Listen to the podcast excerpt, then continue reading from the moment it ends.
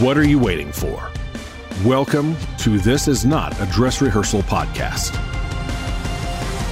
Stop holding your breath, waiting for perfect conditions before you move through the world. Tune in for real stories of real people who understand the freedom to live well. Your host, Bonnie Sewell, is a veteran wealth manager with 12 grandchildren, helping clients over the last 30 years enjoy their wealth. You can listen to all podcasts at www.americancapitalplanning.com slash podcast or subscribe wherever you get your podcasts.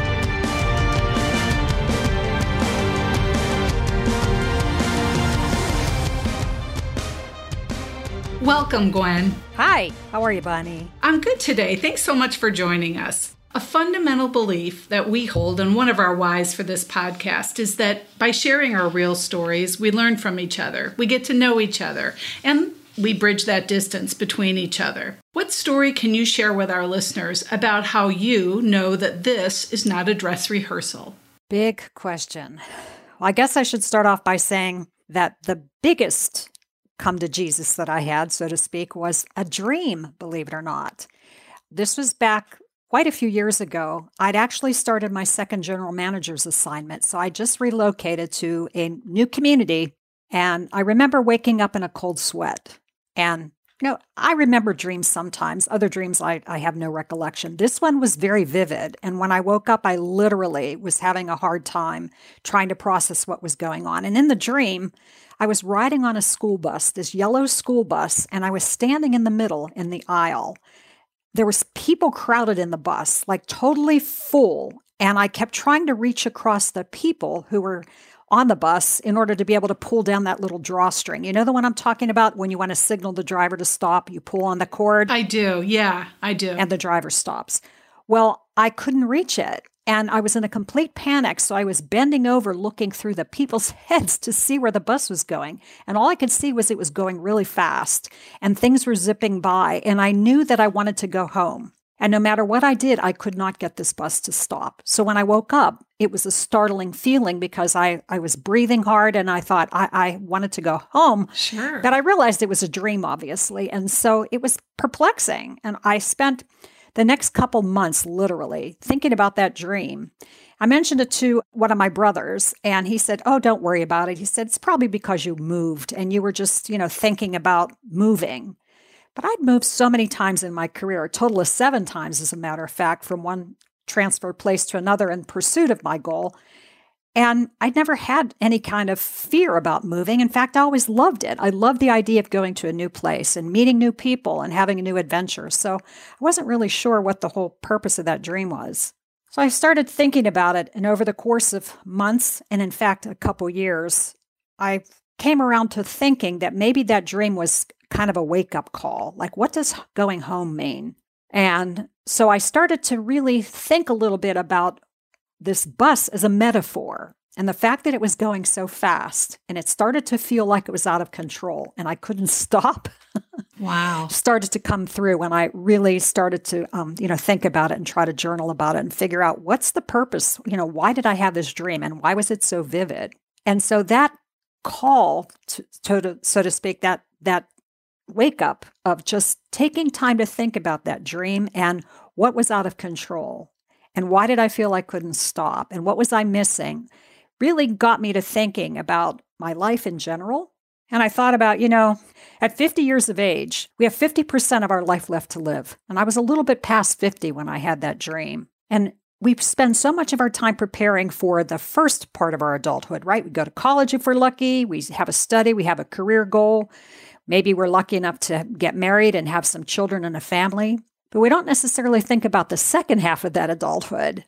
And so I started thinking about that and wondering, well, is this time now? You know, I'm in my career, I'm at the height of my career, I've achieved my goal, I'm really loving it, I'm living the life that I thought I wanted. But am I thinking about the next half, that second half, and how am I preparing for that? So it started me journaling, if you will, and really getting a lot more intentional about the life choices that I thought I made and what I wanted to make to prepare for the future.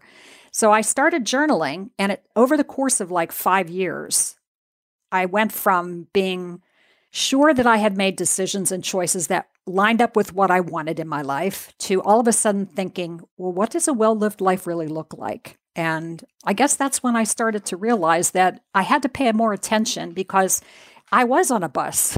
It was going fast and it was going from place to place. And I hadn't really necessarily thought about the end destination, I guess. Well, I think this is so powerful that it one it came to you in a dream, and two that it took a fair amount of time for you to process what that meant oh, yes. in in a life that, by all appearances, was going along swimmingly. So we'll come back to this idea. Thank you for sharing that story. I think there's a little bit more detail we'll talk about before we finish, but that's that's helpful to understand.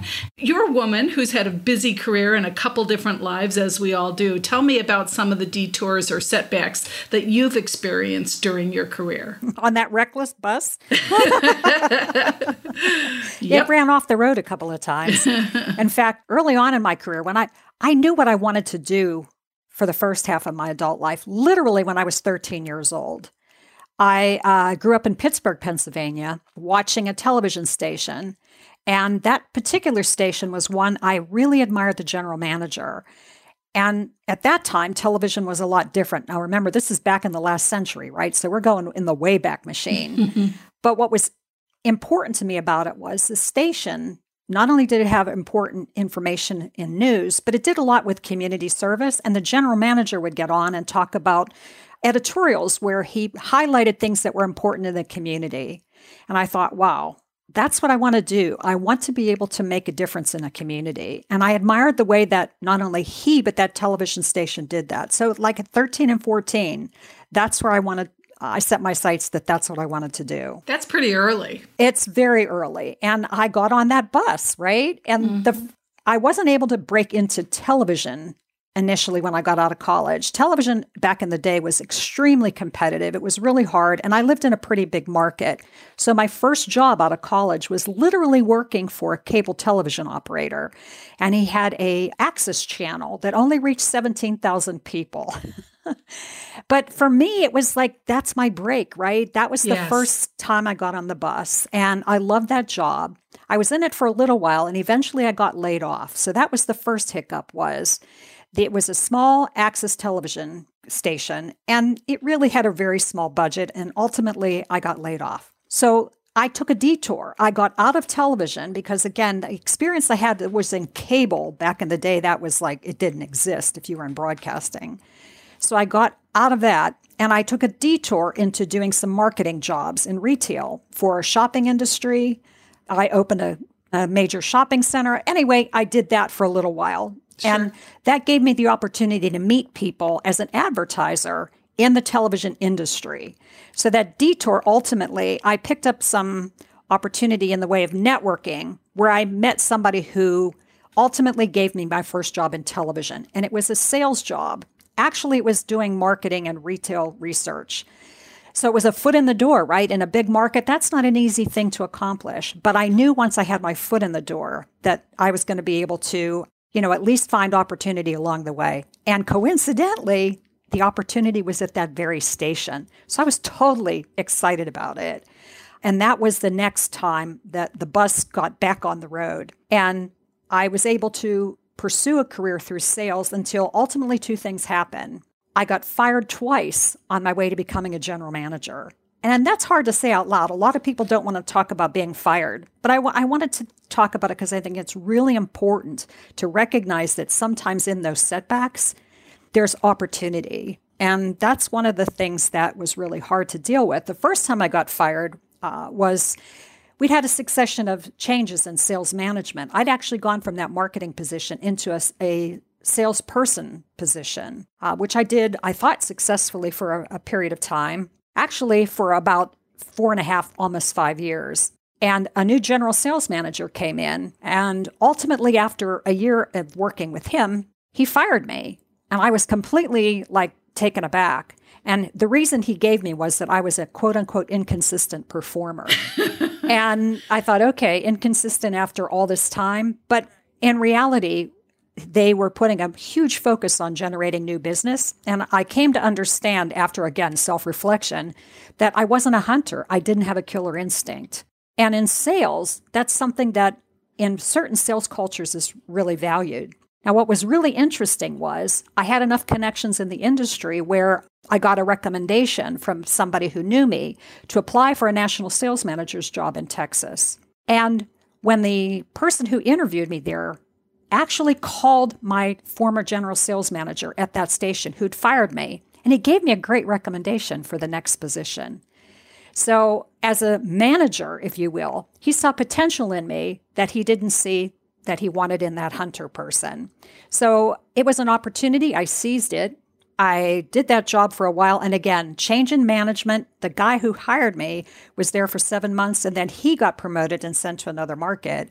And after a while, they hired somebody else who came. And then after a bit, he fired me. and it here was, we go again. Here we go again. So when I have to think about how I, how much of the story I want to tell, he called me in the Friday before Super Bowl Sunday after I'd worked for the guy for like a year and a half. And he said there was uh, nothing personal, but he wanted to make a change in the local sales manager's position. And I thought, wait a minute, that's me. uh. but the way he said it, it was just like, you know, you have to stop and absorb what's happening. Sure. So he said, it's nothing personal. I've decided I just wanted to make a change. Well, our sales numbers were good. I thought I was doing a good job hiring. You know, all this stuff is, I'm trying to process it because I didn't really understand. The good news was I had a connection in the business who I got another interview with. I got that job within even 90 days, and it was a promotion at that. And what was interesting about this new role was I figured, okay, something I'm not getting about all of this, I'm missing something. And I decided that my ability to figure out the impact that I was having on this new manager and what I was doing in my job, I really needed to take a hard look at that. And so I decided and made a, a intentional decision to work really hard on my impact that I had with other people and my interpersonal relationships. Once I made that commitment, my career took off. so, Gwen, there's so much that you've shared in this experience that I think is worth highlighting. And and one thing in, for women in particular, but really for anyone, that the ability to be good at sales is such an important skill set. And I think a lot of women adverse you know think about sales as something adversarial perhaps or or just not within their uh, natural skill set and i really would beg to differ with that and your experience. That i what i heard in your story is how successful you were in sales and how quickly sales changes. I'm married to a sales professional and his skill set is so profound in his ability but he's been fired more than once as well. It's it's the nature of sales is truly my understanding. And it, it and being good is really a reflection of how you get to the next step. And it's not not the fact that you got fired because for sales goals to change is like breathing for for a corporation or a company. That's that's very natural and happens all the time and they decide they're going to go a different direction and the sales skill that was there doesn't fit the new situation. So I just want to emphasize the fact that we, you know, being in sales can be a step to so many things. And I'm pleased that not only did it not crush you when you had those setbacks or detours, but you eventually kept leading you to what you would ultimately thrive in. Yeah. And again, it's I think that's part of what you learn when you've had enough detours is that there you have a choice.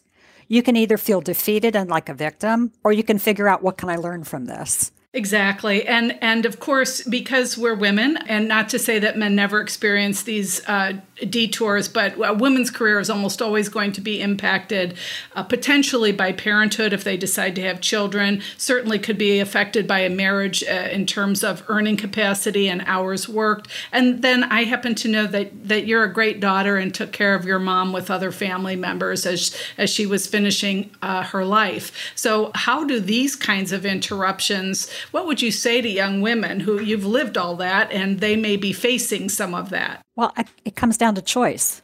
And we have, if you're really clear on what matters to you, then you have to figure out okay, every choice you make, it either puts you in a direction that you're going towards your values or away from your values. I was really lucky. I was married to a man who career was not important for him. I could not have achieved what I achieved as easily in making the moves that I had to make and the dedication that I had to make if I hadn't married somebody who was supportive of my career.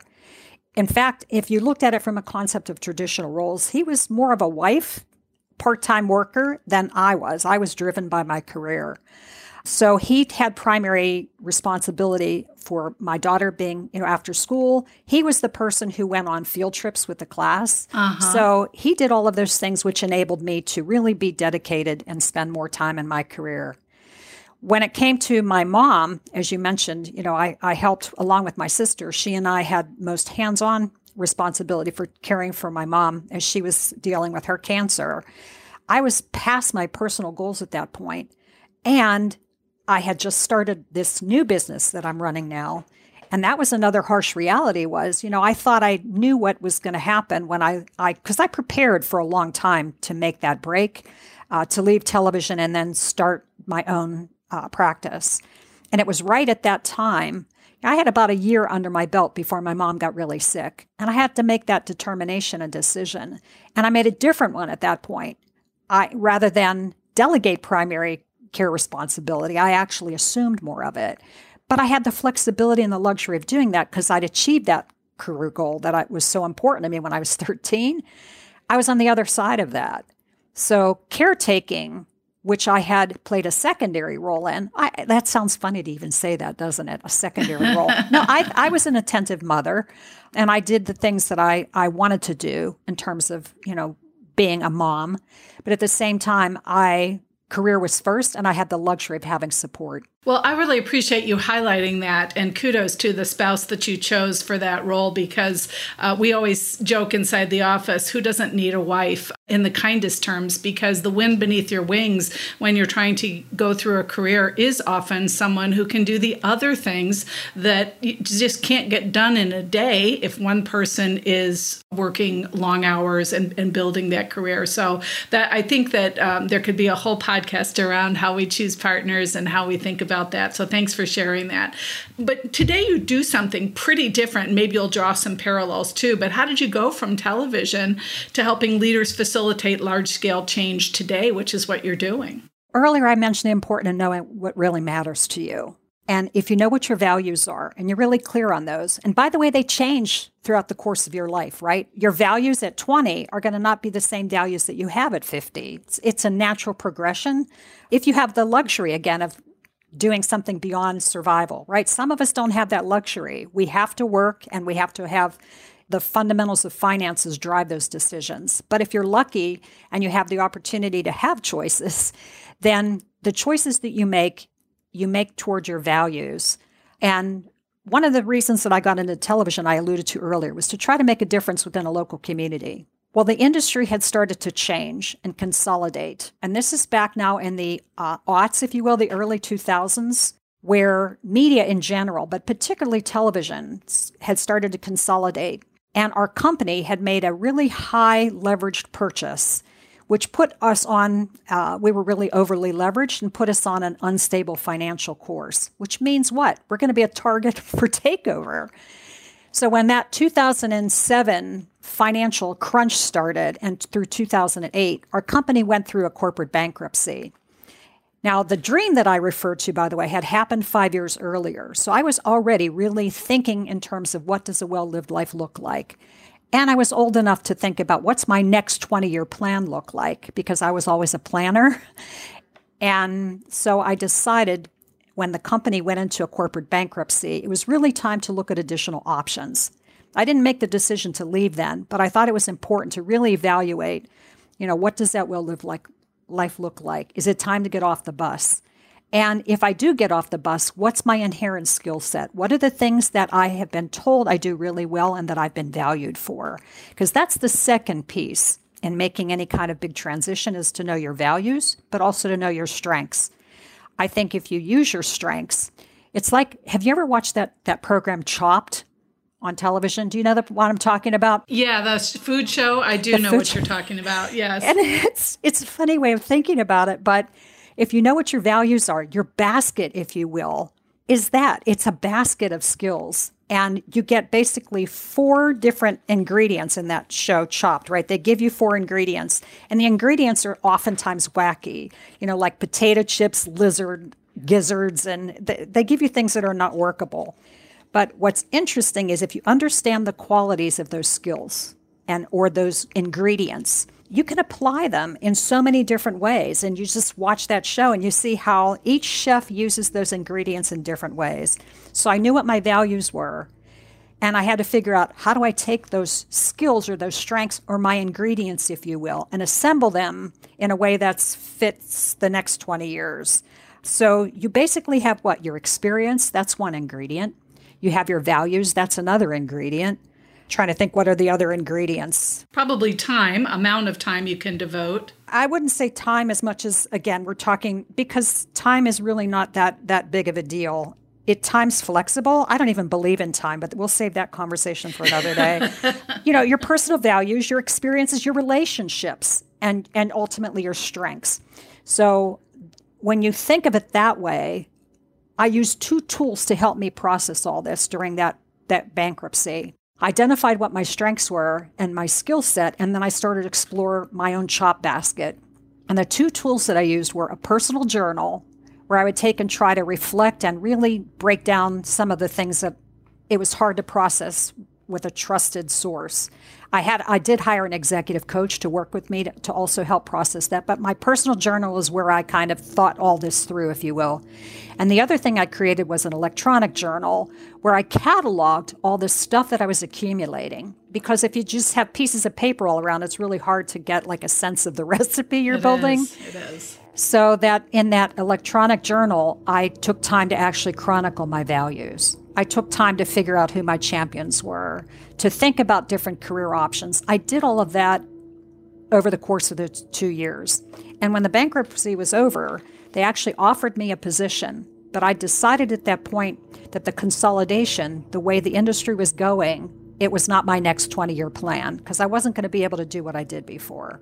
And so as you so to move from that situation because now you've kind of said to to yourself and and to them I'm done. I'm moving to it in a different direction. I'm and did you know at that time that you were going to go help leaders make these large scale changes? And, yep. and what do you do to help them? In a nutshell. In a nutshell because I realize I'm talking an awful lot here. Sorry about that. That's okay. once you get going it's hard to I, uh, that's right. Give us lots down. of good material. I do two things. First of all I do executive coaching Coaching, by the way, is not psychiatry and it's also not mentoring. I actually took courses and got certifications so that I could learn to coach in a way that was beyond mentoring. So it's understanding what somebody's strengths are, understanding what their goals are, and then supporting them through that development. So there's a whole skill set that goes with that. And I actually took those courses. It meant having to get up at 6:30 in the morning. And during that bankruptcy, by the way, I was running two television stations in two different time zones. So it took a commitment in order to start laying the groundwork and preparing for that because I thought maybe that's an option. So that was one thing. So, Gwen, I want to just stop you there for a minute because we've mentioned the television station bankruptcy several times, and this is such this is going to be such an important topic over the next year. I just want to put a fine point on that particular item. When companies go into bankruptcy, sometimes people think the company goes away, and sometimes that's true. But more often than not, it's actually the time period when we stop, put the brakes on things, and reorganize to go forward. So I just wanted to tuck that in there in case any listener is confused by the idea that the television station was in bankruptcy and then they offered you a position and then they went forward and you went forward in a different direction. Right. So, executive coaching is one way of supporting. The other thing is part of what I recognized when the television industry was going through that change, they were at an inflection point. They had to decide what's our mission going forward as an industry. And that's either to contract, focus on scale and efficiencies, which is the course that they ultimately elected to go on. So they were looking for consolidation and scale and efficiencies as a way to make more profit. Well, my skill set is something completely different. I like to innovate, I like to develop things, I like to adapt as things change, and they weren't interested in that. So, that skill set of being able to look at opportunity and find it in spite of change and in light of change is what I'm really good at. So, organizations who are facing that same inflection point today, and, and frankly, most are as a result of what we're going through now in the pandemic. That ability to live in that in between space is what I really excel at. And so a lot of the work that I do now is helping individuals and also organizations live in that in between space. So when people are going through change, as you know, because this is your life's work, they, they it's not a linear path. So a lot of times they they you know two steps back, one step forward. So what do you think makes people going through that? And specifically, if you can address how your clients are navigating all the disruption that's been brought on by the pandemic. You know, it's interesting because as I've the last couple of years, people keep saying to me, "Do you have a book? Have you written a book?" and I think, oh, you know, I it, I really don't want to write a book because so much of what I do is granular and organic. It's not really like dock in a box solution. I really, eh, because again, that ability to look at a situation and treat it as unique is something that you can't just formulate a book.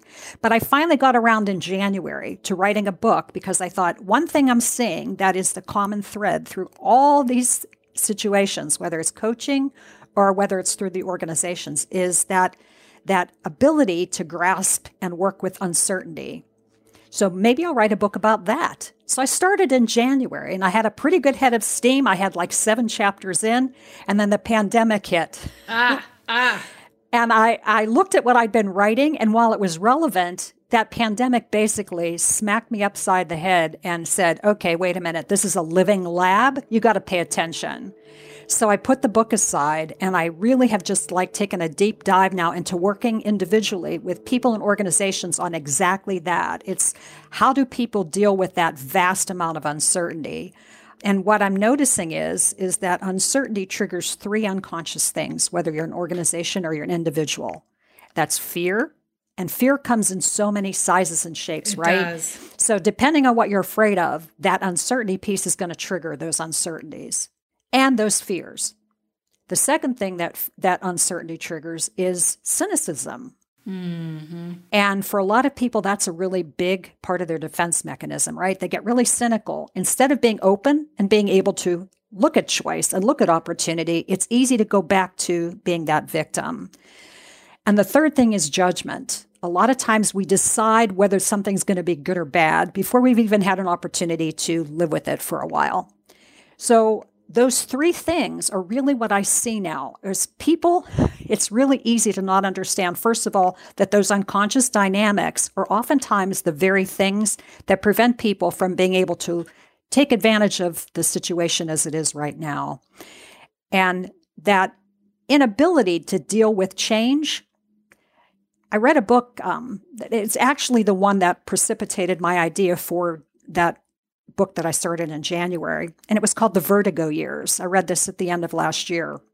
And it talked about how at the turn of that 18th into the uh, 19th century, well, actually, there was a period of 45 years, that there was so much innovation that occurred then, a lot of which we're still experiencing now. But think about going from having horse drawn carriages to bicycles to airplanes in the period of 45 years. That's astounding to go through that amount of change.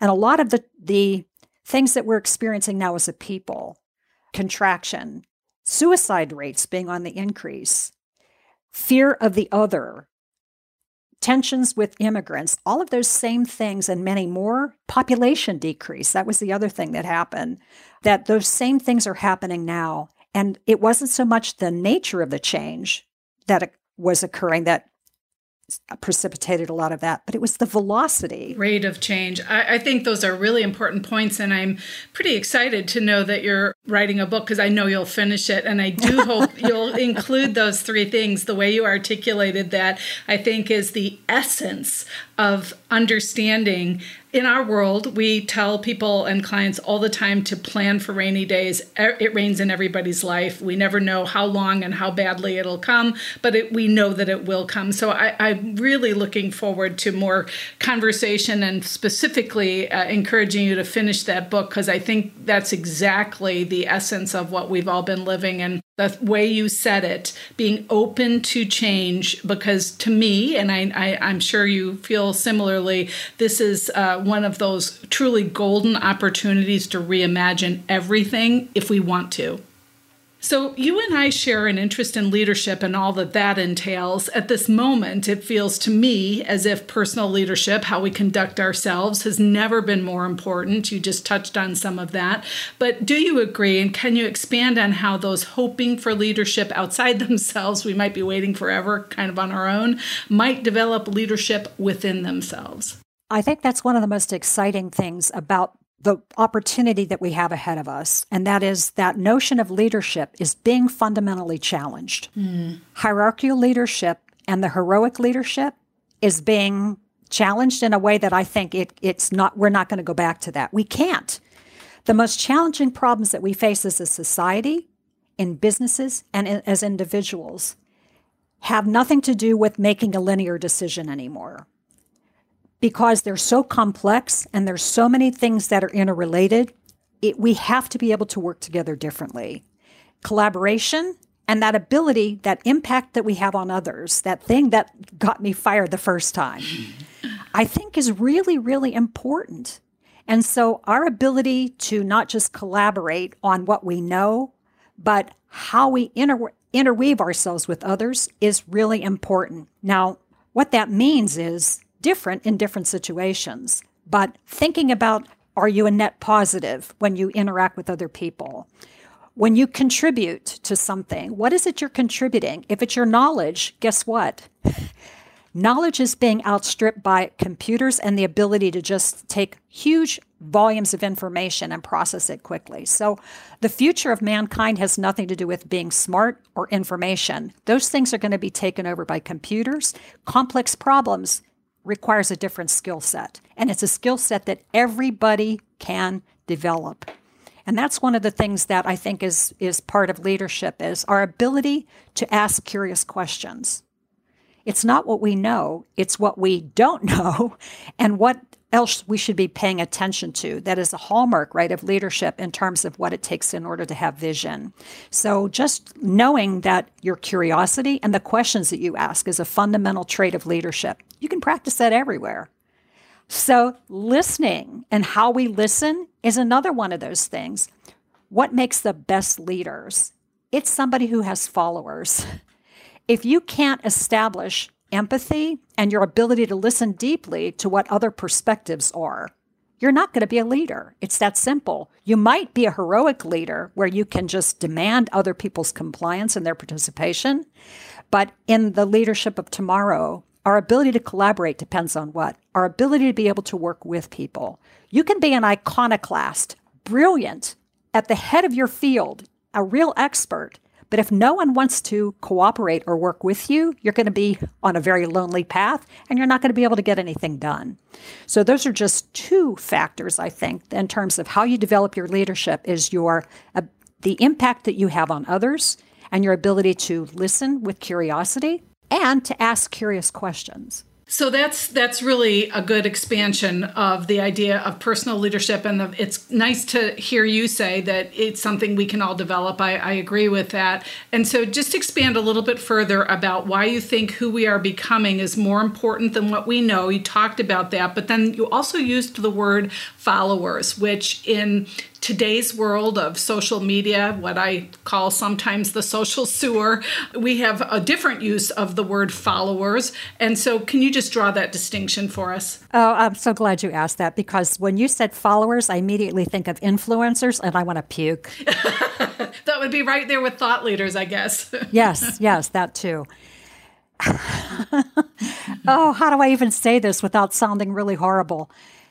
I think that's part of what we don't want to lose is that ability to make that human connection goes way beyond followers. It goes way beyond manipulation, which I equate with influencers and thought leaders. That's a control top down way of interacting with people. And that's part of the shift that we have to make if we're going to be successful in solving complex problems and if we're going to be a real leader is this whole idea of power over instead of power with. And that co- contrast between the importance of the individual and the importance of community, that's a continuum. And where we are in that continuum has everything to do with our ability to be a leader in the future. If we are too far an individual, that gets back to that heroic leadership and what about me?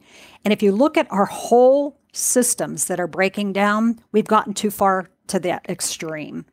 So, community, on the other hand, if you get too far to that extreme, you can't have a system that only operates for community. In nature, if you ask Mother Nature which is more important to a healthy community, the individual or the community, she'd laugh in your face and say, Well, you have to have both and it has to be in balance.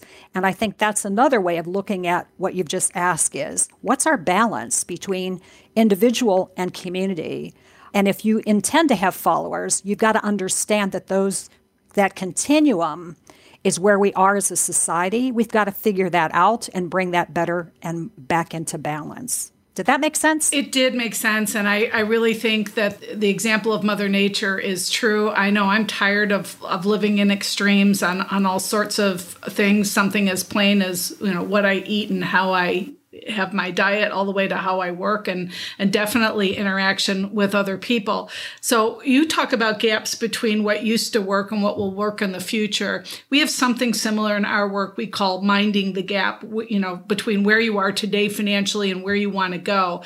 I, I suspect part of what you're sharing with us is the need to go beyond 140 or 240 characters in communication. What guidance are you sharing uh, about closing that gap for leaders that you work with? The gap from where they are today and where what's going to work in that in the future and how I really am asking too how we you know you've touched on it but how we talk to each other and and how how long those conversations might have to be to to move get movement. Well, it gets back to again those fundamental shifts that I alluded to. That shift of power over to power with. That's huge. Mm-hmm. And you can't be ego centered and accomplish that. You have to be able to look at an entire system.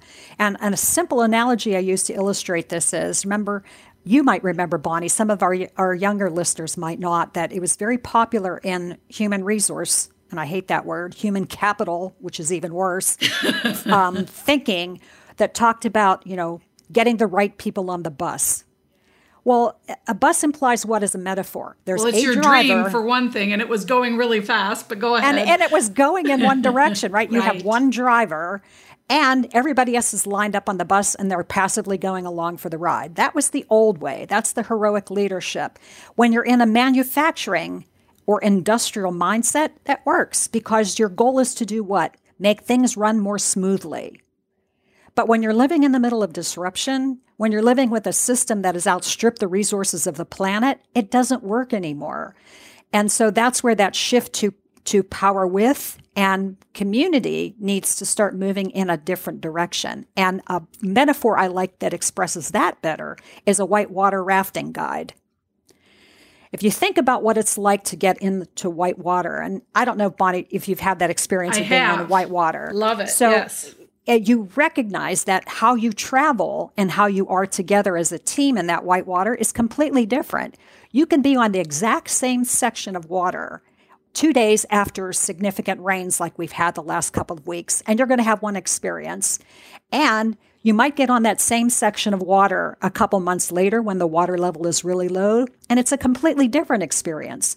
So, part of what I'm pointing to is the ability to read the entire environment and to work together as a team, to learn to raft as you go. Learning as you go is another big piece of that. And learning to paddle and learning all of the things in order to stay stable and safe and reading the conditions as you go. That's part of that experience.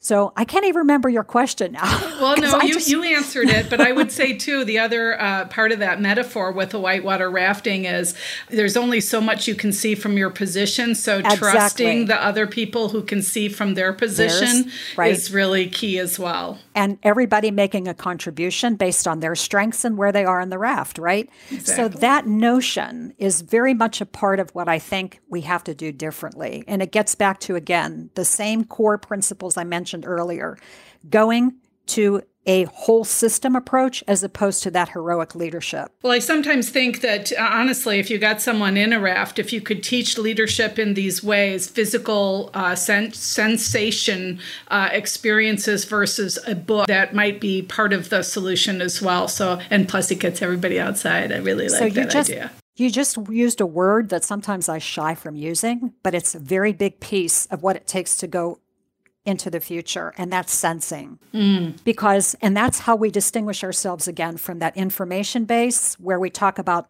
how what we know is not as important as who we are as a human being. If we pay more attention to who we are as a human being, that sensing piece, that ability to read the environment and to read other people and to read how the environment is changing and to be able to operate within that system in the way that is not selfish Right. Selfish in the I'm only concerned about me perspective is what I think is going to contribute to us being able to solve problems as opposed to again just falling out of the raft and being left to drown. I love my travel metaphors by the way. the bus, the raft, whatever works. Before we leave your work for a few minutes, what what do you love about it and what do you still find most challenging? I get lost in it just like I have in this interview. I, I really love learning I like the opportunity to observe how things are changing and figure out what else should I be noticing here? What else is possible? You know, what who else knows something about this? What's another perspective? What haven't I thought about here? That's I love getting up during the day and having that kind of intellectual challenge. And then from an interpersonal standpoint, I love the fact that I can look back over my life and see how I've changed and how my values have changed. And I'm proud that you know, I, I am changing. Sure, I am bil- growing. Yes, right, right, not stagnant. And is there something that you still find really challenging about the work? Oh, for God's sakes, everything, yes. everything. I mean, again, just trying to explain what it is that I do, so to market with, it's impossible. It's impossible. People want to buy simple solutions. They want doc in a box. They want something fast and easy. And can I take a pill, please? And call me in the morning. And that's not where we are now as a society, as a people. And it's hard to go on that kind of a, a, learning and developmental challenge, and not everybody's up for it. Well, I, I, think that's a really interesting thing to point out about the challenges, helping other people understand what it is you actually do. I, I know that I'm I'm not even a member of the Chamber of Commerce anymore because our local chamber, while filled with terrific, nice people, uh, they just encourage this 30 second elevator thing that is so the antithesis of our work. I, I can't participate, so I can really appreciate that. You know, when you want real change change. It isn't fast, and um, it does take more. It takes more time to explain it, and certainly takes more time to accomplish it. But we're going to switch gears a little bit. You and I have both lived through divorce and and lived to tell the tale. We work on the money. You work on people in your work. Divorce is definitely a transformation. But how do you view that period of your life today with some distance, and what might you share with others that are facing that sort of head on? Well, it's again, it's a matter of choice. I was married for 29 years. And as I already told you, my husband was extremely supportive. Um, so we were great partners in our marriage. And what changed was, I think, over time, as I became more clear about that, that next 50 or next 20 year plan and what my values were, my values had changed. I wasn't in that same space anymore. And so as we continued to grow apart, when it came time for yet another move, my husband literally said to me, Are we going to do this again? I have been in those shoes. I understand that question. Yep, because that was how we entered our marriage was we literally said every year we're going to have this conversation. We want to talk about, you know, what is it that we're doing here? So when he asked that inevitable question, the answer was, I think we need to take a step back and really think about this. And no, I don't want it to I'm still interested in making this change, but I understand that you may not be. And so we need to have that conversation. We made that decision to separate. And I'm not saying it wasn't hard, it was very hard, um, especially for the person who ultimately is left behind. As you know, he did not want to make that additional move. And it was not about a career at that point. I think he was just frankly tired of being on the treadmill and the value for him wasn't there as much as it was before. And it also wasn't there for me because, in a lot of respects, he was my second child. He's a very loving individual, he was great um, in terms of our marriage, but his expectations in terms of what he wanted for the rest of his life were also very different. And so when we talked about it, it just didn't make sense for us to continue being married.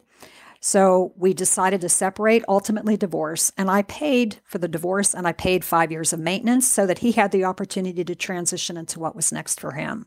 So, as part of what you're saying, that you know, between two people, you can decide anything, and uh, and if you just get to talking about it, sometimes the solutions sift through.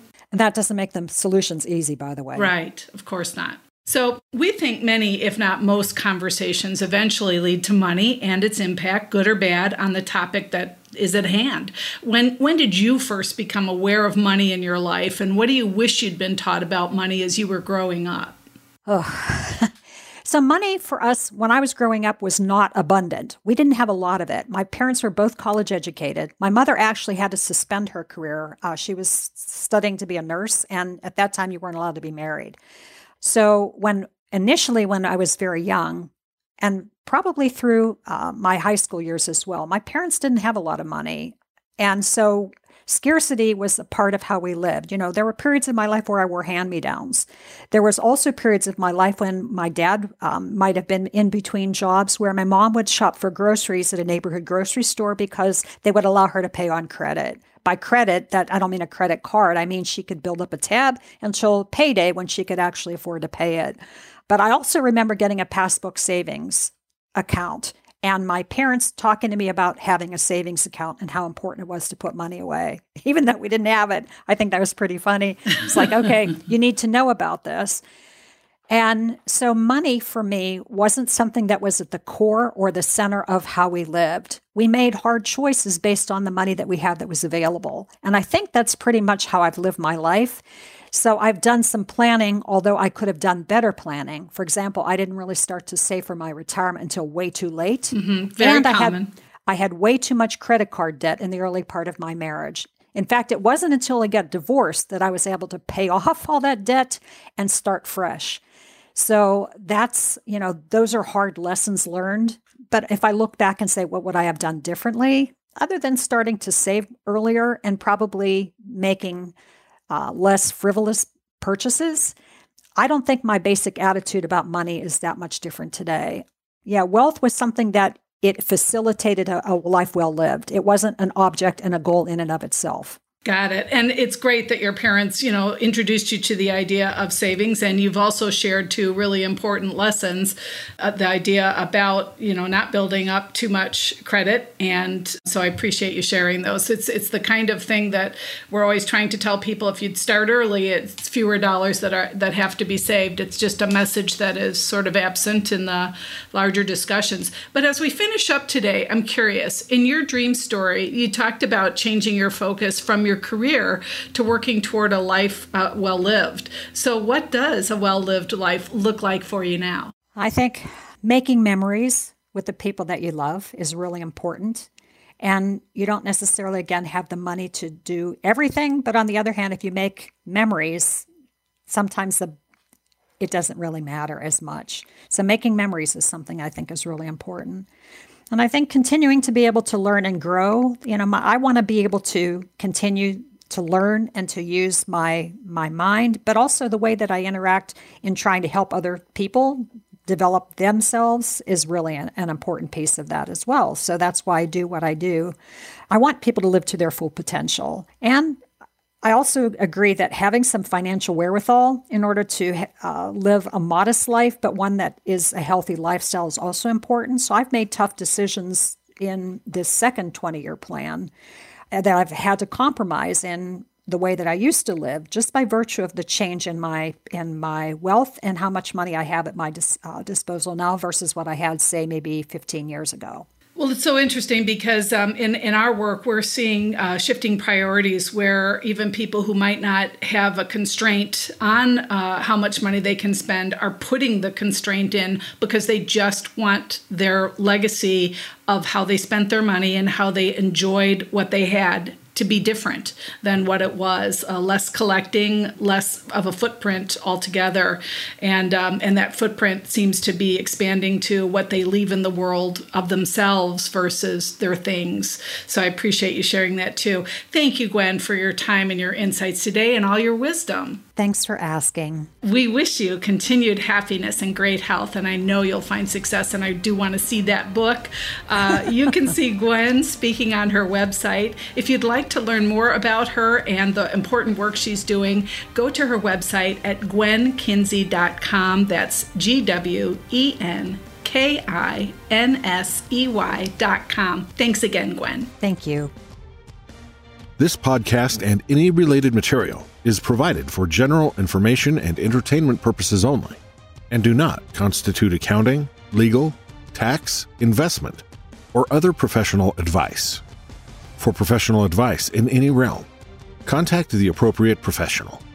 We assume no representation or warranty, express or implied, for accuracy or completeness of content.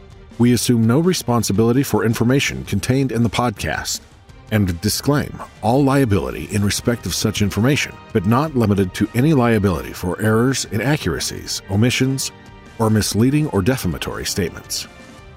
Links to external websites are provided solely for your convenience. We accept no responsibility for any linked sites or their contents. Use of this podcast and its content constitutes an explicit understanding and acceptance of the terms of this disclaimer.